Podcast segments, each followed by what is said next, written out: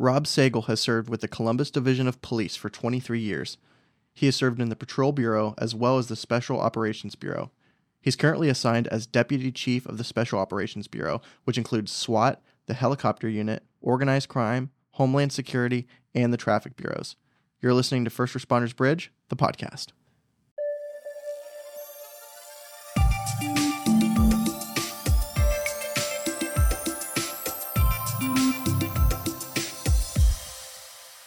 Welcome back to First Responders Bridge, the podcast.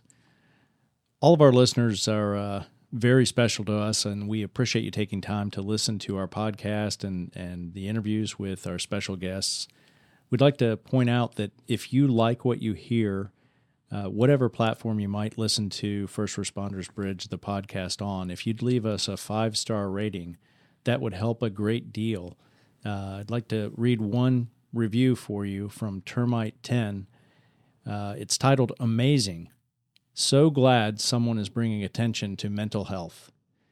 If you'd leave us a five star review and you like what you hear at First Responders Bridge, the podcast, we would greatly appreciate it. We're going to roll right into today's interview with Rob Sagle.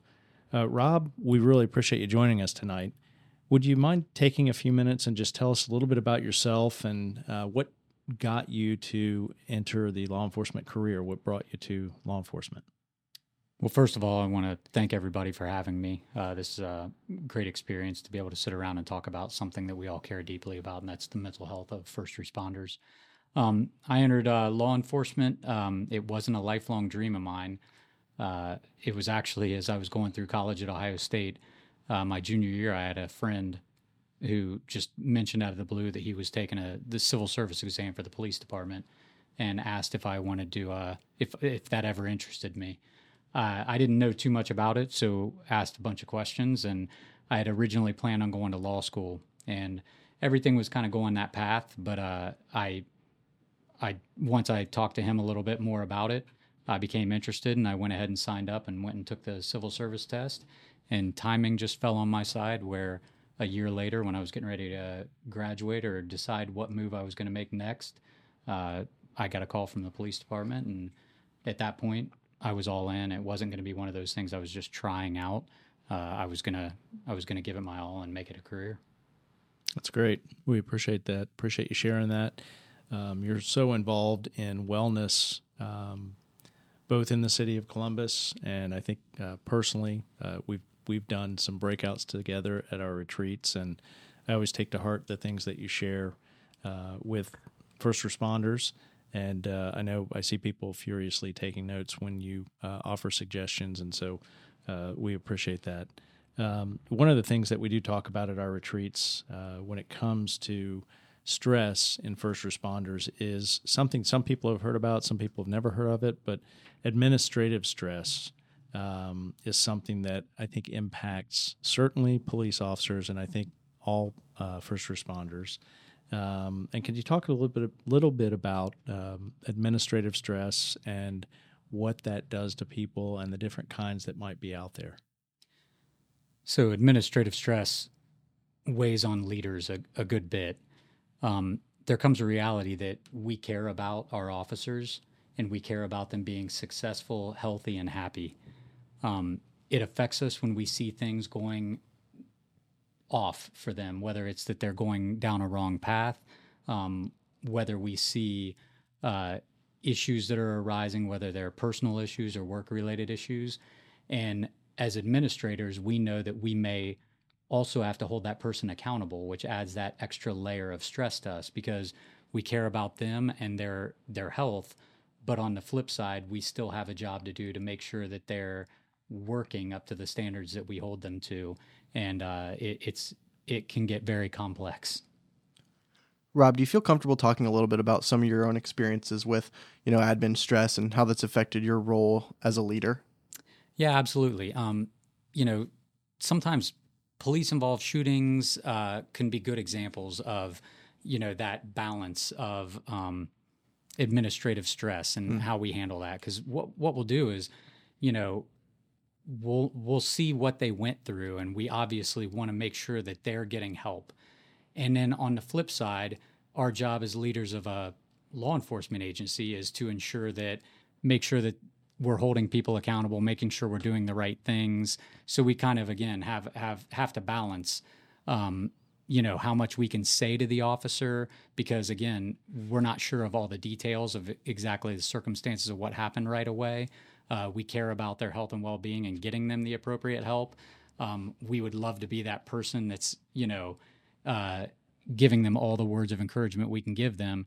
But at the same time we also have to understand that we weren't there at the scene and we don't know all the facts and we don't know how it's going to play out exactly uh, you know in the courts in the public eye throughout the entire investigative process, and that just adds a lot of stresses. Sure, sure, and I'm sure it's uh, for a lot of the people listening, it's refreshing to hear an administrator or somebody higher up say, you know, that they're they understand, you know, what you guys go through, and they're able to say, hey, we're here for you. We appreciate what you guys are doing. I know at a lot of places you don't get the support from your administration your administrative side right so to be able to hear that say hey we got you guys that's that's got to be a refreshing that's got to be a little bit of a motivation there um, Rob, what are some of the common signs and maybe some of the symptoms that you've observed, not only you know in the frontline responders, but maybe some in the other administrators as well? What are some of the signs that you pick up that man maybe they they're struggling with their mental health a little bit, um, or just not all the way you know in the right place? Um, I mean, there's some obvious signs. I mean, we can watch administrative things like the amount of time they're marking off, um, you know, last minute call offs, sick mark offs that are starting to add up, and things like that. Uh, but the reality is, is as leaders, uh, it's our job to get to know the people we work around. And then the the reality is, is we should just be watching them for changes in behavior. And if you really care about the people you work around and you pay attention to those people, you're going to notice when they're having an off day. Mm. But it's not just noticing it; it's then having the courage to go up to them and and ask them about it and be direct about it. And you know, I noticed you're a little off today, and uh, I just wanted to make sure everything was all right and maybe that's all they need. Maybe that's just what they need is somebody to you know show that compassion and just that little bit of care and uh, that might get them over that hump. Or maybe they need a lot more help and now you've opened up that door that you're you're basically saying i'm, I'm here. I'm willing to help you. Allowing them to see that it, you're comfortable with them opening up right? And allowing them to say hey this you don't have to keep this in. You're allowed to and coming from coming from towards the top too that's got to make them feel like okay wow i can actually i can talk about this stuff. That's what we always hope for. That's awesome. And i'll i'll add to that i i think that um, oftentimes especially the larger the organization and um, as you move up through the chain of command i think we sometimes forget that personal touch. Um, you know i i've learned over the years as a as a uh, frontline supervisor, so in our organization as a sergeant or as a lieutenant, it's really easy to show support to um, our employees, officers in, in our organization. It's really easy because you're with them every day, you see them every day. But uh, when you're in the roles uh, that Rob and I are in, we don't see every single officer that's in our chain of command every day. Uh, and so I think it is important and kind of uh, I think I've, I've learned this through the years that um, the less experienced an officer is, when something that to us might not be a big deal, something happens that we're like, oh yeah, I've seen that a hundred times, not a big deal. But to a a uh, a newer officer, somebody who doesn't have a, a ton of experience, to them, it's a huge deal. And so um, I know that uh, my coworkers, uh, my boss, we regularly reach out to um, officers who have been involved in critical incidents or incidents where they might have sustained even a minor injury, um, just to say, "Hey, we're we're thinking about you. We're praying about you. Um, you're on our mind."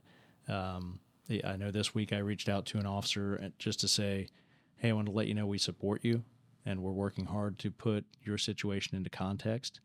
And um, I think for the less experienced officer to have somebody that's a deputy chief, an assistant chief, chief reach out and say, "Hey, we're thinking about you. Uh, we're working for you. We support you." That there's a lot of organizations that does not happen. It's not even a phone thing. call doesn't happen. Um, in fact, I mean, there's a lot of organizations our size and much larger that um, you know, the ivory tower exists and people just don't communicate with uh, officers that are every single day being put into stressful situations and it impacts people in different ways. So yeah, I think I think that that's really important uh, to let people know that you support them and you're you're thinking about them. Uh, and I think it also becomes contagious throughout the entire chain of command. I mean, if if if you know that you know your assistant chiefs and chiefs are are calling uh, the officers and communicating with them in different ways, or going to visit them at the hospital and things like that. Um, we talk constantly about mentorship. That's just another way to mentor uh, the entire leadership of the entire organization. It just shows them that this is what our our values are. Our values are our people, and we we care about them, and we need to show them that. That's nice too, because at that point, the culture is changing to a point where it doesn't just become a nice gesture; it becomes the standard, right? Absolutely. That's, that's, when you start to notice a difference. That's really cool. Uh, Rob, I know one thing we talk a lot about at the retreats, and I'd like to hear your opinion. Um, in your experience, have do you think that stigma exists that prevents first responders from coming forward when they feel a great deal of stress or they need help? I, do. I mean, the stigma's there. It, it's just it's just going to be a constant battle as we continue to change culture. I mean, I'm very proud that within our organization that we're constantly breaking down walls to, you know, uh, of where that exists. But I'm also not blind to the fact that we have, you know, we we can't reach everybody uh, yet, and we're we're continuously still working through those battles. So yeah, it absolutely exists, um, and it's going to exist to different degrees across different levels of the department. It's going to you know exist differently in smaller departments versus a large department. Um, I would argue that we're in a luckier place, even though we have more people, and we probably have more people that uh, just because of sheer volume uh, that a stigma actually exists. But I mean, if you're on a much smaller department where you're only around a few officers, you're going to be much more willing to be that one that opens up. And, uh, you know, so yes, unfortunately, it does. And I'll jump in on the uh, the next question is uh, really about support.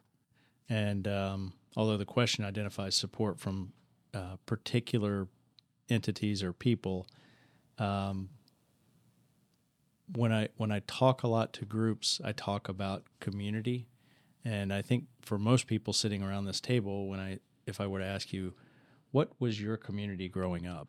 And I know I, I would say my community was my neighbors, it was the people I went to school with, my teachers, it was people that I played sports with, it was my church. That was community. Um, but there's uh, and so it's it's important to have support from your community, your family, your church. Uh, if you're involved in education, it's important to have support from that group. And so uh, I know we hear uh, Anthony Johnson talk about that at our retreats, right? That support system that broke down in his life mm-hmm. and how that impacted him. Uh, but I think these days there's another support mechanism that, um, although our less experienced, uh, newer officers rely on, and that's social media support because their community is different than what all of our community has been. Right. And so, so often now, community includes likes, follows, live streams. And so when you do something um, that might not be popular amongst everyone, you're not making everyone happy, right? Um, when you do something that doesn't make the entire social media platform, whatever it is, happy, you get attacked on social media especially if there happens to be a video or a photograph of something that happened. And um, I mean, those attacks can come from all over the world and they can be very, very personal. And uh, I think that has an impact. It weighs on first responders' shoulders. Um, you know, we've seen recently in, in the Midwest, Central Ohio, um, over the last three, four years, videotape almost every day of an officer or a firefighter doing something that will get clicks or um, live streams or something for whoever posted it. And usually it's not good. And so I often think about the first responders that are in those videos. Man, the weight they feel on their shoulders is um, sometimes unbearable. Uh, but if there's not someone there, uh, like Rob or myself, to help them put those likes, clicks into perspective, um, then it can be a pretty lonely feeling. So that support doesn't just come from within the agency, from the community, outside the agency, from the administration. It comes from something that's kind of intan- intangible social media, people you'll never, ever see. I imagine that'd be a pretty consuming feeling too, because like if I was in that situation, I I would have a hard time just even setting it down for five minutes because I would keep refreshing like what the next person say, what the next person say, what they say now. It'd be hard to get out of that mindset to just turn it off. Yeah. So yeah, that's a great. And we try to tell people all the time to not check it, but we know reality. Again, like what you said, that's part of their community. So it's that context when you can help them understand where that context comes from. That's a that's a really good point. And and I'll tell you, e- uh, not just in our organization, but uh, anywhere in the country, if there's people I know that have been involved in a critical incident, one of the first things I ask them is, "Hey, do you have social media? Are you active on social media?" Um, it's it is a rare occasion when uh, someone says, "No, I don't have social media." That's very rare, and so one of my first pieces of advice is, shut it down, shut it all down It's not worth it. Yeah. um, and do not look at it because I know for me, I mean, the amount of stress, um, you know, I just read that good review for all of us, right? For First Responders Bridge, the podcast. Uh, we're fortunate. We don't have any uh, critics on there yet. Uh, and I'm not inviting any critics, but. But we don't have any critics on there yet. And so I would imagine when we do eventually have some criticism, it might affect all of us in some way. We might say, man, could I do better? Um, because we all want to do the right thing. Mm. We all want to do a great job. And so that uh, intangible of someone we've never met and will never meet criticizing us on a social media public platform um, affects people in different ways. Rob, I kind of want to change gears a little bit and talk about self care.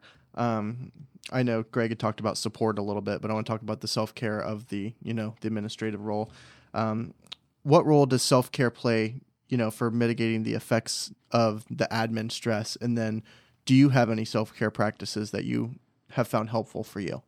So I think it's incredibly important to practice self care. Um, you know, I the one thing you always have to keep in mind as a leader is is although I can empathize with somebody and what they're going through, I can't take their problem on as my own. Mm. Uh, I can help them work through it. I can give them tools and resources. I can do everything I can for that person. But I always have to remember, though, that you know they carry a weight of this too. I can't just take their weight away from them, and that helps keep me a little bit more centered, so that I'm not just adding on all this administrative stress because you know I have all these people telling me things that I've got to now try to fix for them. I, I'm not there to fix them. You know, I'm there to help them through it, and I think that that's an important in my mind, you know, that's been important for me to to help me through things. But I do, you know, a lot of if you want to call them simple things, you know, that help me get through a day and just they calm me down and they start as simple as uh, breathing. I mean, I'm a big fan of just whenever I feel my stress coming on, I do, you know, some breathing exercises. Just breathe in slowly, hold it for a few seconds, and breathe out slowly. And that will always bring my heart rate down, calm me, uh, make me feel a little bit better, recenter me so that I can think clearer and uh, make better decisions, you know, and lower that stress level. Um, and uh, you know, uh, one thing I I always share just because it helps me keep centered uh, and and keep my stress level down is I'm a I'm a person that has to plan out my my entire week in advance. Um, it doesn't mean I necessarily have to stick to every single thing as written, but uh, I think it's critically important for a person like me who has a lot of ups and downs throughout the day, um, a lot of different stresses that come on, a lot of little fires that pop up that you have to put out. It's it's really important to have it, this nice baseline calendar that I can look at where I know where all my meetings are, where I know you know where I'm planning on uh, working out for the week, and you know I'm trying my absolute best to stick to that uh, with what's in my control, and that that helps me keep my stress level down. That's awesome. It keeps a little bit of the you know the unexpected away too. Helps. Absolutely. I'm I'm the same way with like planning. If I don't have like things coordinated, I hate being caught off guard by stuff. So Yeah. that- and then you also find yourself just not doing anything. You know, if you're looking at a blank calendar, I mean, I can I can fill time with nothing too. And uh, you know, so I I like to fill my calendar and make it meaningful And then, like I said, try my best to stick to that with what's within my control. Are there any programs out there that exist, you know, within the first responder community to help with uh, mental health issues among leaders?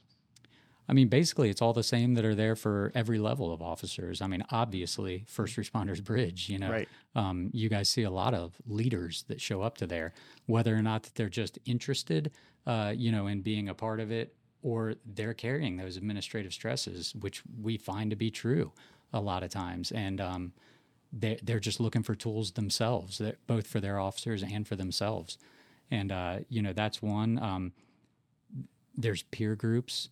Um, I think organizations, you know, just even different. Um, if if you're a chief, chiefs organizations, that's that's going to be a group of peers that can help you work through something uh, and understand where you're coming from as well. And then just simply therapy, you know. Right. If you're into that, you know, find a good therapist, and that way they're unrelated to law enforcement. And you might feel comfortable with that as well. That's right. Rob's one of the most even keel uh, administrators I've ever had the good fortune of working with, and in my opinion, um, when you're never too high and never too low, uh, that makes a lot of good things. makes makes a good athlete. Uh, certainly makes a good manager, um, and makes a really good people manager. Um, if you can keep emotion out of decisions, that is optimal uh, when you can do that. Um, but I'd love to hear Rob's advice for first responders uh, who who are hopefully listening to this podcast that are struggling, but they're afraid to reach out for help. I mean, my advice is there's absolutely people that care, uh, whether or not it's within your organization or peer groups in other organizations around you. There are people that care about you. There are people that want to help you through it. There are people that have lived through what you have lived through and made it through, and you know are in a um, a happy place. And uh, and there's a lot of confidential resources, so the the people you talk to are not going to repeat what it is that you said. They're just going to help you get the tools and uh, things that you need to have a happy, healthy life. Rob, before we go to our praise of the day and start to close out, do you have a uh, a message you'd like to convey to to the first responder leaders when it comes to you know addressing the admin stress that they may be facing? Absolutely. Don't don't be afraid to show that you're human. I mean, we're all just mm. people in the end. It- you know, our job's our job, but we're all just people in the end. So don't be afraid to ask for help. Your peers and officers will respect you more. I love it. Rob, thank you so much for taking the time to come and sit and talk with us Thank you, tonight. guys. It was awesome. And before we finish out, I want to do our praise of the day. This is a really cool one. This is out of Pinellas County, Florida. The corrections officer there, Anthony LaCourte, was on vacation with his family at Anclote Island near Tarpon Springs when he heard a lady screaming on the beach. And he responded to learn that her two small children were dragged underwater by a riptide current and they were underwater. And uh, LaCroix jumped on his jet ski and then navigated um, navigated the water in circles until he found both children and then pulled them out of the current and rescued both of them. And he was actually named the 2023 Corrections Officer of the Year for Pinellas County due to his heroic action. So that is super cool that he was able to to save those kids and do it on a jet ski at the same time. So that's that's awesome. So uh, very job well done to to that officer. So we will uh, we will see you guys next time on First Responders Bridge the podcast and thank you so much for tuning in and listening every week. We appreciate it.